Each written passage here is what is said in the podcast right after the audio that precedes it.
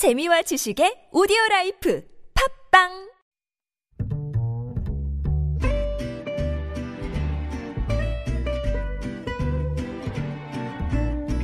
Good evening, everyone. Welcome to the evening show. 오늘 실시간 검색어에 신세계 정용진 부회장이 올랐습니다. 요리 연구가 백종원 씨가 한 예능 프로그램에서 강원도 감자 농가에서 버려지는 못난이 감자 좀 사달라며 의문의 남자에게 전화를 했는데 알고 봤더니 그게 정용진 부회장이었고요. 또 정 부회장은 감자 30톤을 구매하며 약속을 지킨 건데요. 전화 한 통에 시름에 잠긴 농가의 고민이 해결되고 또 소비자들은 싼 값에 감자를 사 먹을 수 있게 됐습니다. 정 부 회장이 재계에서 소통 경영의 신세계를 보여주고 있다라는 평가를 받고 있는 이유가 있는 것 같습니다. 그런데 우리 국회는 불소통의 신세계를 보여주고 있네요. 본회의를 연애 만에 또 대치 중입니다. 사이다 같은 국회 언제쯤 볼 수 있을까요? 김지윤의 분이쇼 시작합니다.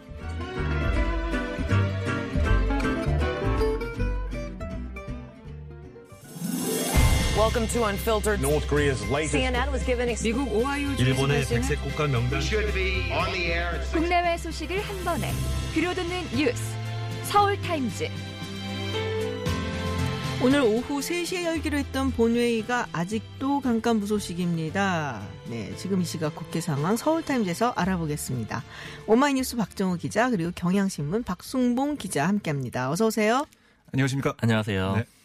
네, 3시에 열기로 했던 본회의가 아직 못 열리고 있습니다. 연기됐는데 왜 연기가 됐나요?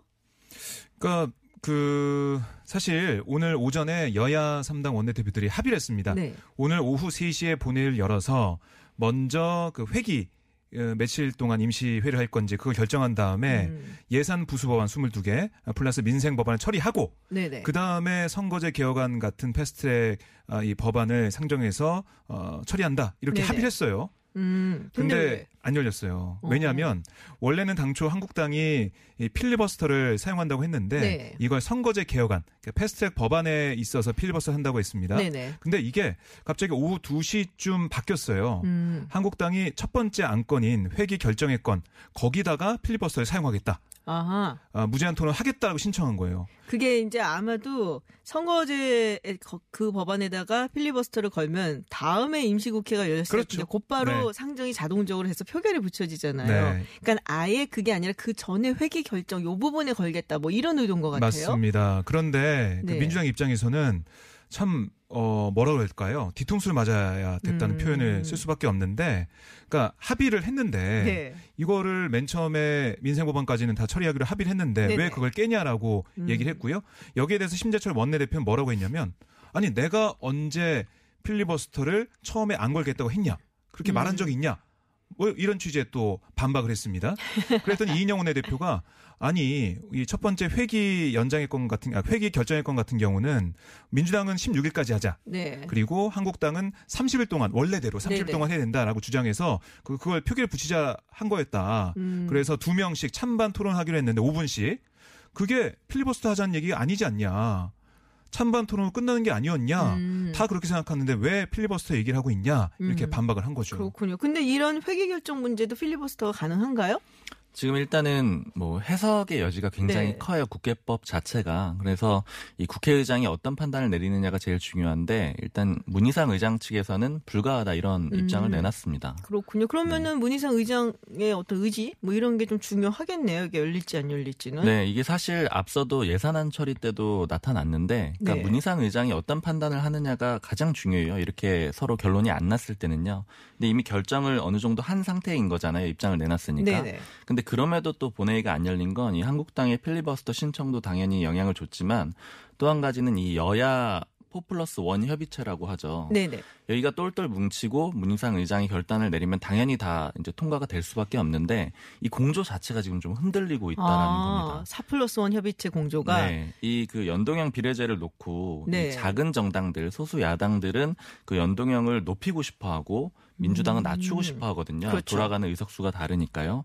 그런데 이제 그걸 가지고 협의가 안 되니까 지금 이제 한국당이 필리버스터도 신청을 해놨고 거기다가 어. 이제 자기들끼리 똥돌, 똘똘 뭉쳐서 이 문희상 의장이 만약에 상정을 해서 통과를 시키면 되는데 그 표도 확보할 수 없다고 장담을 할 수가 없으니까 일단 본회의 이 열리는 것 자체가 조금 지연되고 있는 상황입니다. 아, 그렇군요. 이게 예산안 같은 경우에는 4 플러스 1 협의체가 상당히 좀 똘똘 뭉쳐 네, 있었는데 경고했었죠. 이제 선거제도 같은 경우 지금 일단은 250 그리고 50은 마- 지금 네. 결정은 났는데 이 50을 두고서는 어50% 연동형 비례로 할 것이냐 아니면은 지금 25석 얘기가 나는데 여기서 민주당이 또 깎자는 얘기가 있는 것 어, 같아요. 또 깎자는 20석으로 깎자는 네. 얘기도 있었고 네네. 근데 제가 취재한 바로는 30석까지 30석. 오히려 5석을 올려서 중재안을 내놨다라고 얘기를 하더라고요. 음. 그러니까 50석 중에 30석만. 근데 이것도 지금 합의가 안 되는 중인 건가요? 예, 그러니까 오후에 네. 바른미래당 손학규, 정의당 심상정, 평화당 정동영 대표가 국회에서 만났어요. 네. 그러니까 논의했는데 결과는 뭐냐면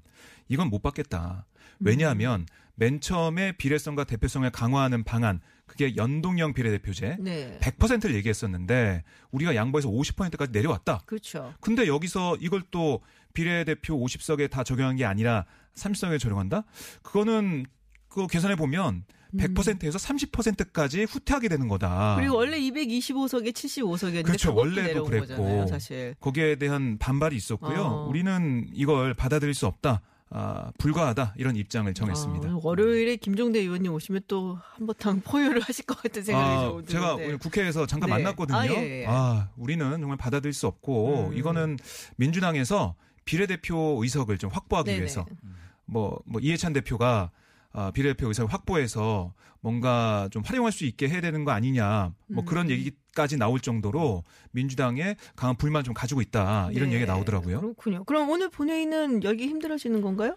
근데 일단은 네. 지금 민생 법안 자체가 처리 안 되는 거에 대한 여론이 굉장히 안 좋잖아요. 그렇죠. 래서 아까 정의당 여영국 대변인도 얘기를 하는 게 이 민생 법안이나 예산부 부수 법안 처리에 대해서는 뭐 본회의에 나설 생각이 있다라고 얘기를 네네. 했어요. 그래서 이 본회의 자체는 뭐 열릴 가능성도 여전히 있기는 합니다. 근데 이제 음. 보다 오늘 핵심적인 것은 사실 패스트트랙 법안들, 그러니까 선거제 음. 개혁안 같은 것들이 어떻게 되느냐인데 그거는 지금으로서는 굉장히 불투명한 상태예요. 아, 네. 그렇군요. 선거제 개혁안이 통과가 돼야 공수처법, 검찰 개혁 법안도 통과가 되는 그런 수순인데요. 그렇죠. 이게 제일 중요해 보입니다. 근데 만약에 선거제 개혁안에 대해서 민주당이 이제 지금 얘기하고 있는 뭐 25석 거기서 또 내려 20석 뭐 이렇게까지 얘기가 나오고 그러면 네. 정의당에서 반발하고 그러면 공수처법도 사실은 글쎄 요 뭐 다들 뜻은 같이 하고 있다고 하지만 검찰 개혁에 대한 뜻은 공, 정의당 입장이라면은 이거를 우리가 왜 해줘야 되냐 뭐 이런 얘기 나올 수도 있을 것 같아요. 그럴 수도 있겠죠. 뭐, 뭐 대외적으로는 네. 선거제 개혁안도 중요하기 때문에 같이 통과시켜야 된다 이렇게 얘기하겠지만 선거제 개혁안이 먼저 나는 겁니다.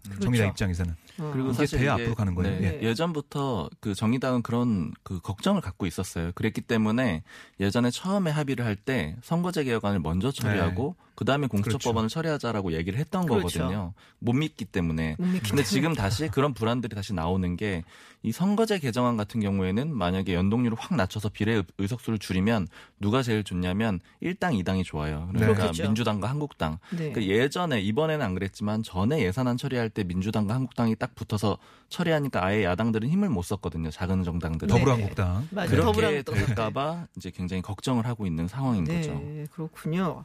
여기도 참 만만치 않겠다라는 생각이 좀 듭니다.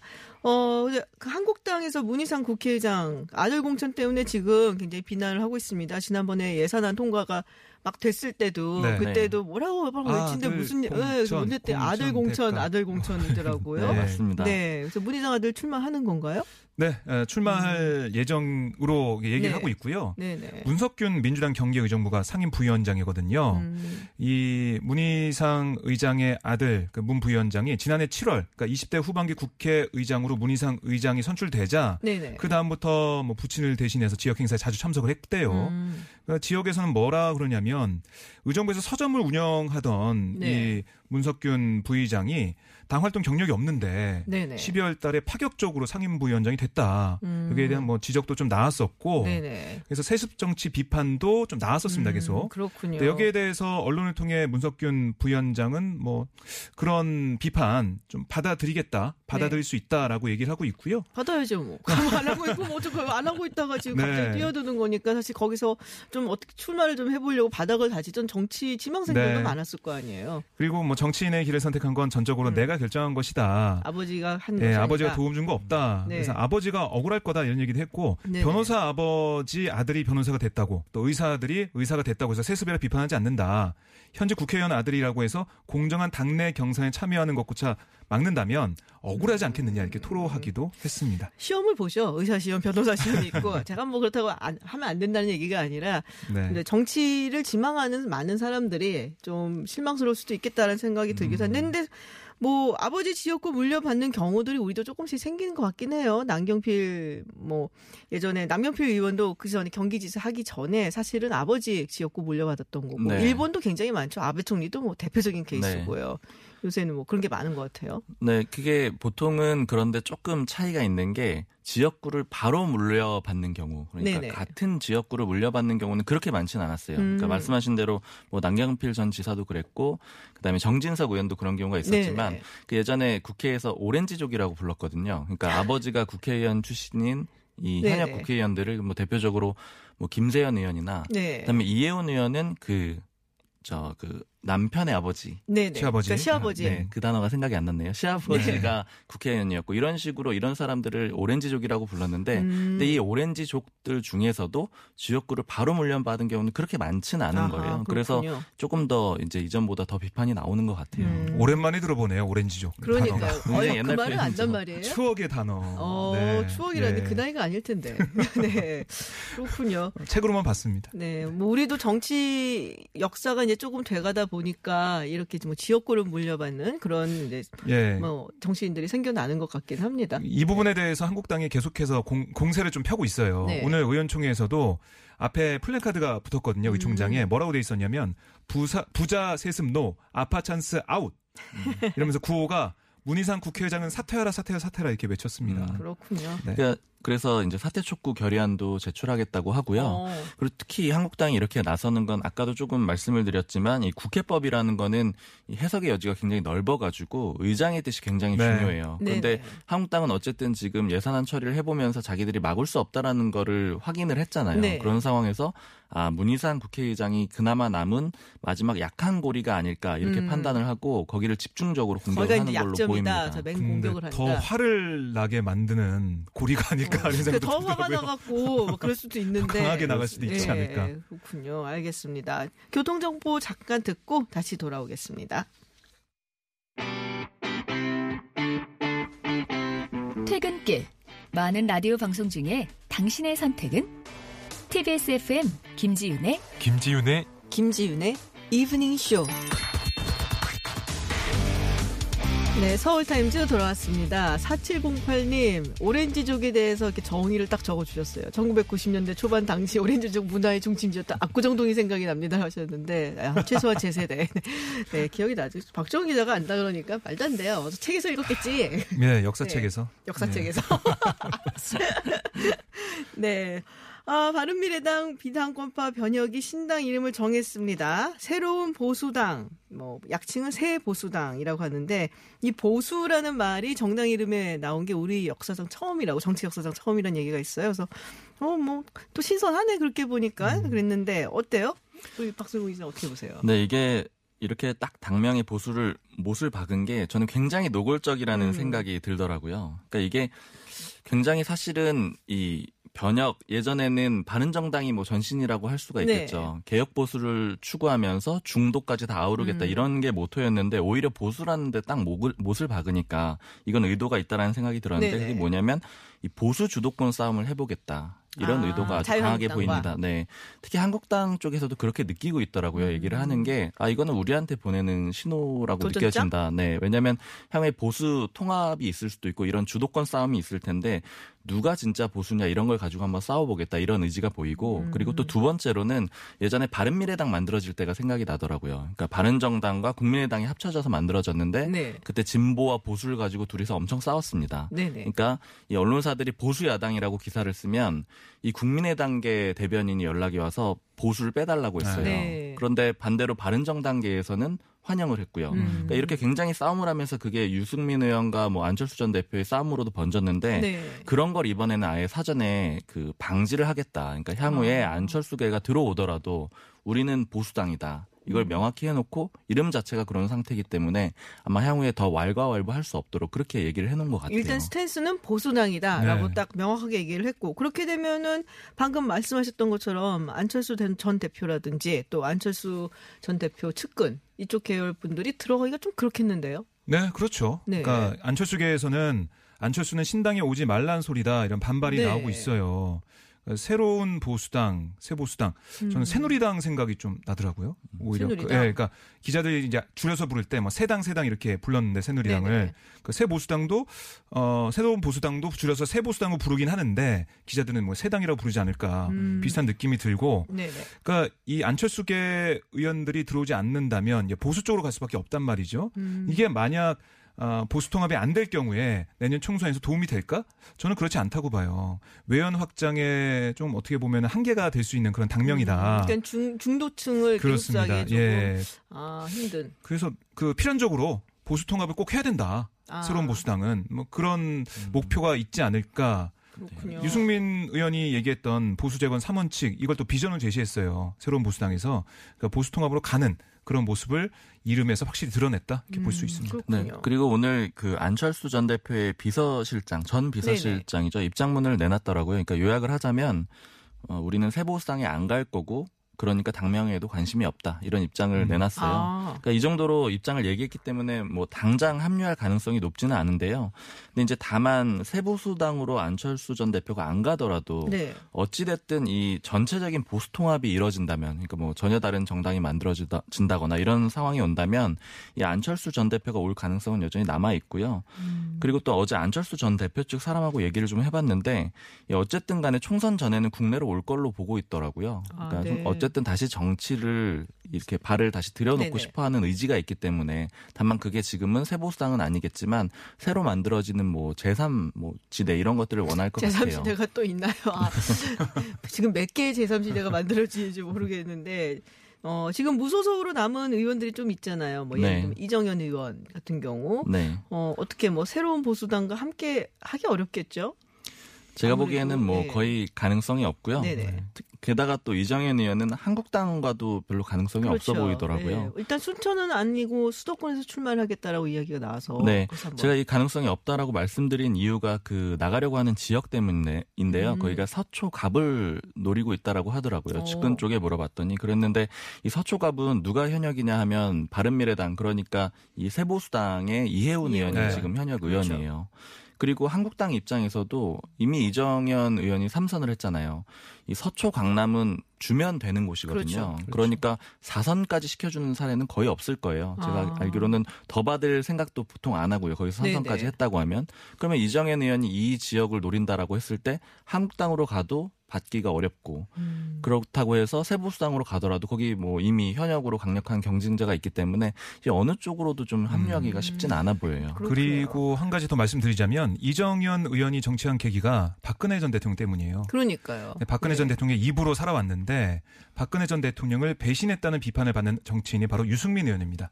그렇죠. 의원과 함께 할 수가 없는 그렇죠. 거죠. 네. 함께 할 수는 없을 것 같고 지금 이현주 의원이 신당 어, 창당 발기인데도 이미 가졌습니다. 갑자기 김종인 전 대표 이름이 나오고 있어요. 지금 네. 함께한다 뭐 이런 건가요? 그러니까 뭐두그 사람이 네. 친분이 있다 뭐 이렇게 얘기가 되면서 함께 할 수 있는 게 아니냐. 왜냐하면 보수 통합 이런 얘기가 많이 나오고 있기 때문에 네네. 그런 여러 가지 기사나 아니면은 정치학 구도가 좀 만들어지면서 얘기가 좀 나오고 있는데요. 아, 이현주 의원의 후원회장이 김종인 전 대표이고 네. 그다음에 지난 7월 22일 열린 이현주 의원의 출판 기념회 축전 영상 영상을 보낸 바 있습니다. 네. 하지만 여기에 대해서 좀 취재가 되고 뭐 이런 내용 알려진 걸 봐서는 아직까지 뭐 함께하거나 뭔가 신당을 만들거나 이럴 계획은 없다. 양쪽은 다 부인하고 있습니다. 음, 그렇군요. 네.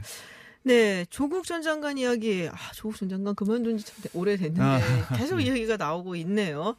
어, 지금 뭐 유재수 전 경제부 시장 감찰 무마 의혹 지금 이제 서울 동부지검에서 이거를 조사를 하고 있는데 조만간 출석한다는 얘기가 있습니다. 근데 이번에는 무비권을 행사하지 않을 거다라는 얘기가 있어요.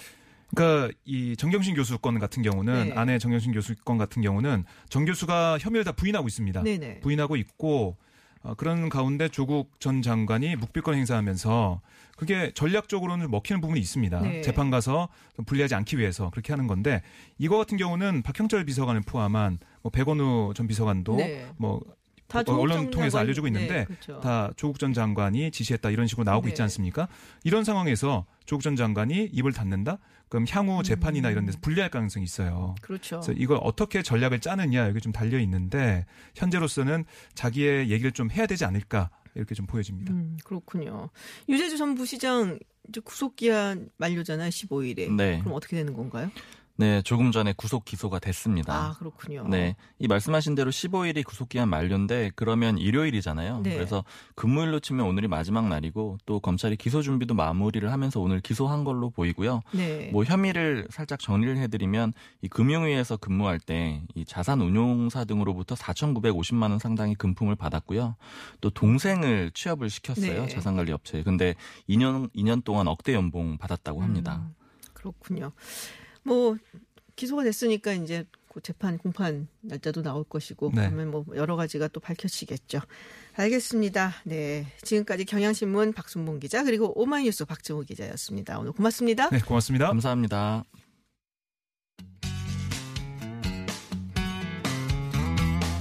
매주 월요일에서 금요일 저녁 6시 20분부터 8시까지 만나는 김지윤의 이브닝 쇼.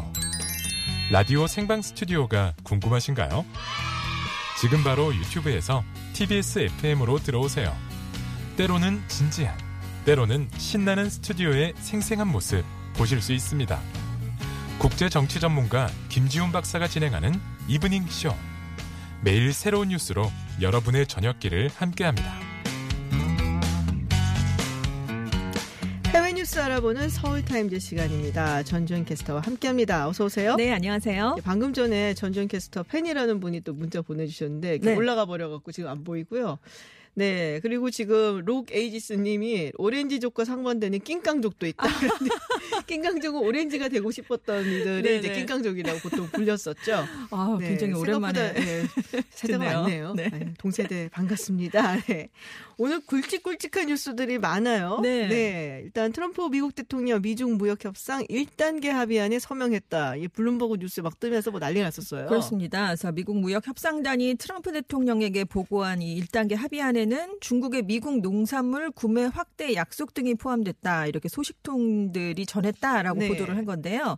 미중 양국이 합의를 위한 조건은 동의했지만 법률적인 문서는 최종 확정하지 않았다라고 음. 설명을 했고요.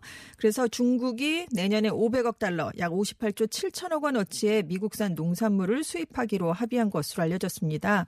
대신 미국은 15일로 예정됐던 1,560억 달러, 우리 돈으로 약 183조 원 규모의 중국산 제품에 대한 15% 관세 부과를 보류하고요. 네네. 지금 다른 것들도 고율 관세 를 많이 시행을 하고 있잖아요. 네네. 그것도 좀 완화하기로 했다. 그래서 음. 로이터 통신이 역시 소식통을 인용해 보도를 했습니다. 이게 어 저도 뉴스 보고서는 어 생각했던 것보다 크게 딜을 했네라는 네네. 생각이 들었던 게 지금 이제 원래 15일까지 딜이 네. 안 되면은 협상이 안 되면 그때 이제 또 추가로 과세를 하려고 했었잖아요. 그렇습니다. 근데 그거를 철회하는 정도에서 아마 뭔가 협상이 하지 않을까라고 네. 했었는데 그것뿐만이 아니라 기존에 막 부과했었던 관세도 네. 깎아주는 걸로 얘기가 나와갖고 오 이거는 생각보다 조금 크게 네. 예, 뭐 그래서 보다 생각했죠. 지금 여당 내에서 공화당 내에서도 너무 네. 많이 양보를 한 거 아닌가? 좀 많이 양보했다는 생각이 이런 얘기들이 하더라고요. 슬슬 나오고 있더라고요. 예. 그래서 일단은 고비를 넘기긴 했죠. 15% 관세가 15일부터 부과되는 거 멈추었으니까요. 음.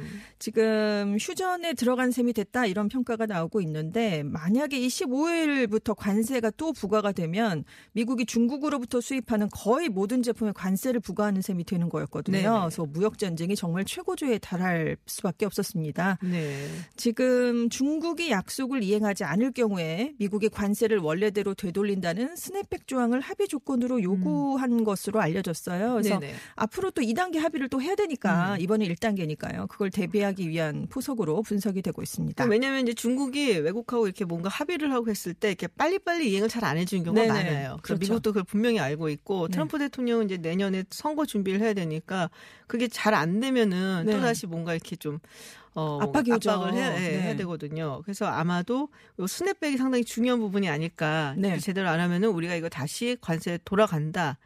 그러니까 어떻게 보면은 뭔가 합의는 해줬지만 여전히 불씨는 남아 있는 상태다라고 볼 그렇습니다. 수가 있어요.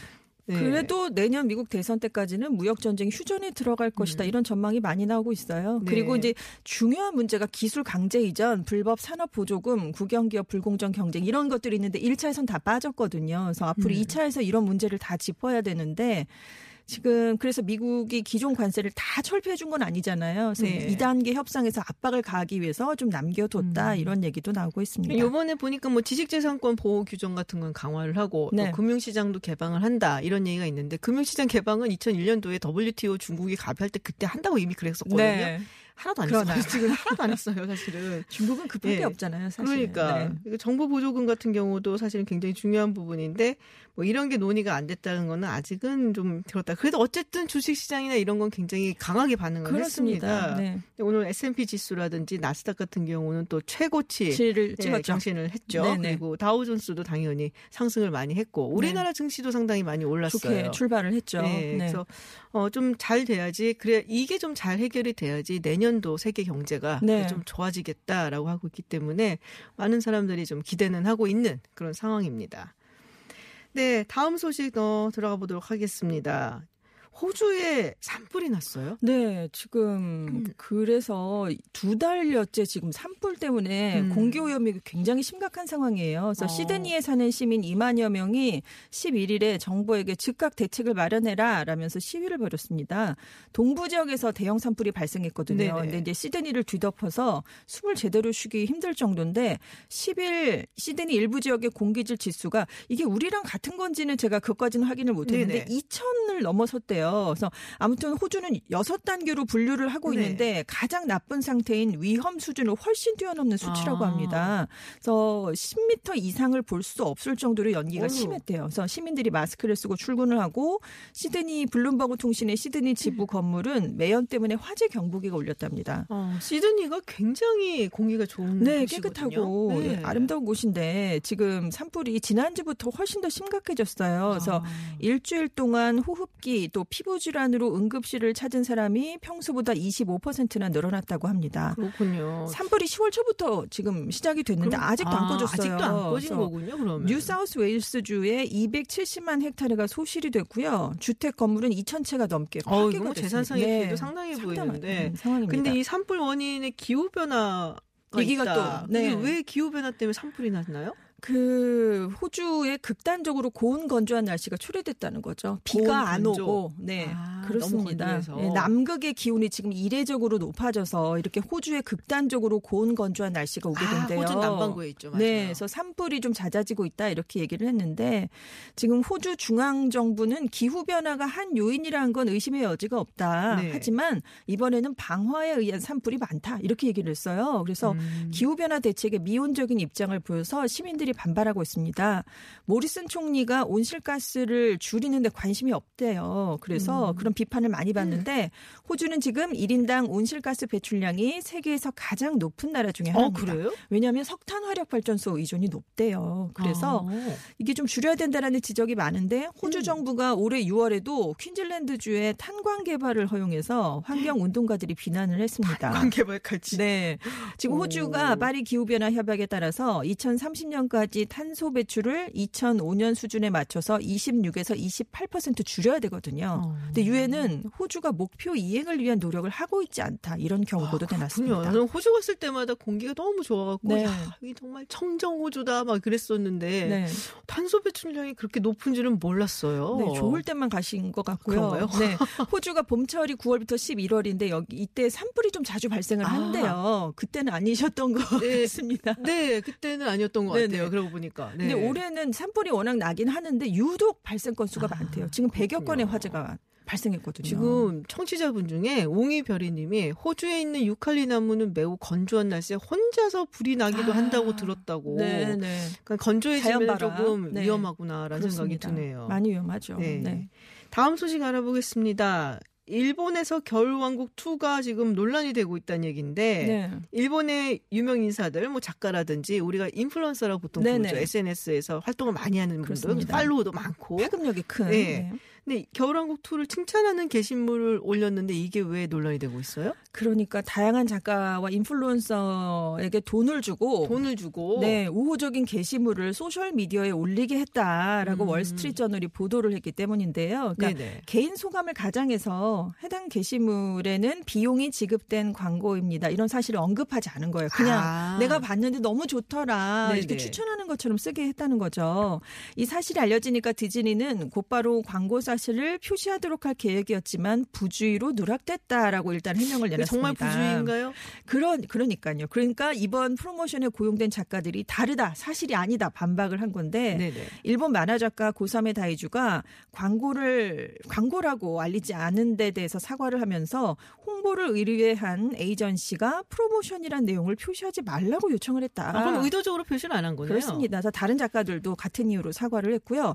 특히나 일부 작가는 겨울왕국 2뿐만이 아니었다. 어벤져스 오. 엔드게임, 캡틴 마블 같은 다른 디즈니 영화도 돈을 받고 온라인 게시물을 아, 올렸었다. 심지어 초범도 아니었다. 그렇습니다. 그래서 이런 폭로를 했습니다. 결국 디즈니는 인정을 했어요. 네. 겨울왕국 2에서 내부 마케팅 지침이 지켜지지 않았다라고 얘기를 음. 했지만 지침을 위반한 주체나 경위는 밝히질 않았습니다. 그래서 디즈니는 지금 일본에서 덴츠를 비롯한 여러 기업의 광고 홍보를 의뢰해 놨거든요. 네네. 그래서 이 덴츠한테 프로모션 사실을 은폐하라고 요청했나요? 라고 기자들이 물어봤는데 답을 해주지 않았다 그래요. 아, 그래서 월스트리트 저널은 미국에서는 지금 인플루언서 등이 돈을 받고 광고성 게시물을 올렸는데 그걸 밝히지 않으면 안 돼요. 법적인 의무 사항이거든요. 네네. 근데 일본에서는 이게 법적 의무가 아니기 때문에 광고 홍보업계에서 비윤리적인 행태가 만연하다. 음. 이런 전문가 의견을 함께 전하기도 했습니다. 그렇군요. 2. 뭐 지금 뭐 세계적인 빅 네네. 메가 히트가 돼갖고 네. 뭐 국내에서도 그렇고요. 뭐 우리나라도 뭐 어마어마하게 네. 지금 뭐 많은 관객들이 보고 있는데 이런 건 조금만 뭐 그냥 뭐 광고 해주는 거예요라고 밝힌다고 뭐 어떻게 되는 것도 아니고 그렇다고. 보러 갈 사람이 안 보러 가는 것도 아닌데 인플루언서. 말고도 다- 좋아하시는 분들 정말 그러니까요. 많잖아요, 기본적으로. 네, 네. 이건 좀 에이 그렇네요. 그렇죠. 디즈니가 네. 쫀쫀하게 네, 알겠습니다. 지금까지 전주현 캐스터와 함께했습니다. 감사합니다. 차가 막혀도 지루하지 않습니다. 퇴근길엔 언제나 김지윤의 이브닝 쇼.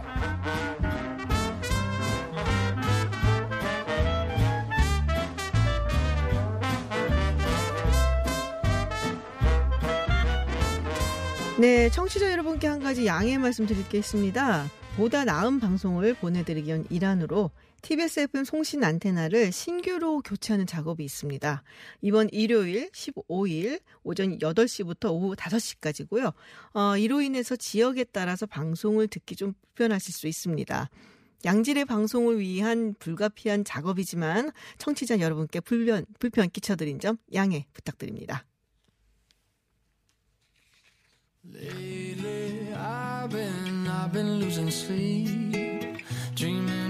네, 원 리퍼블릭 카운팅 스타즈 들으시면서 저는 7시에 김준의 픽으로 돌아오겠습니다.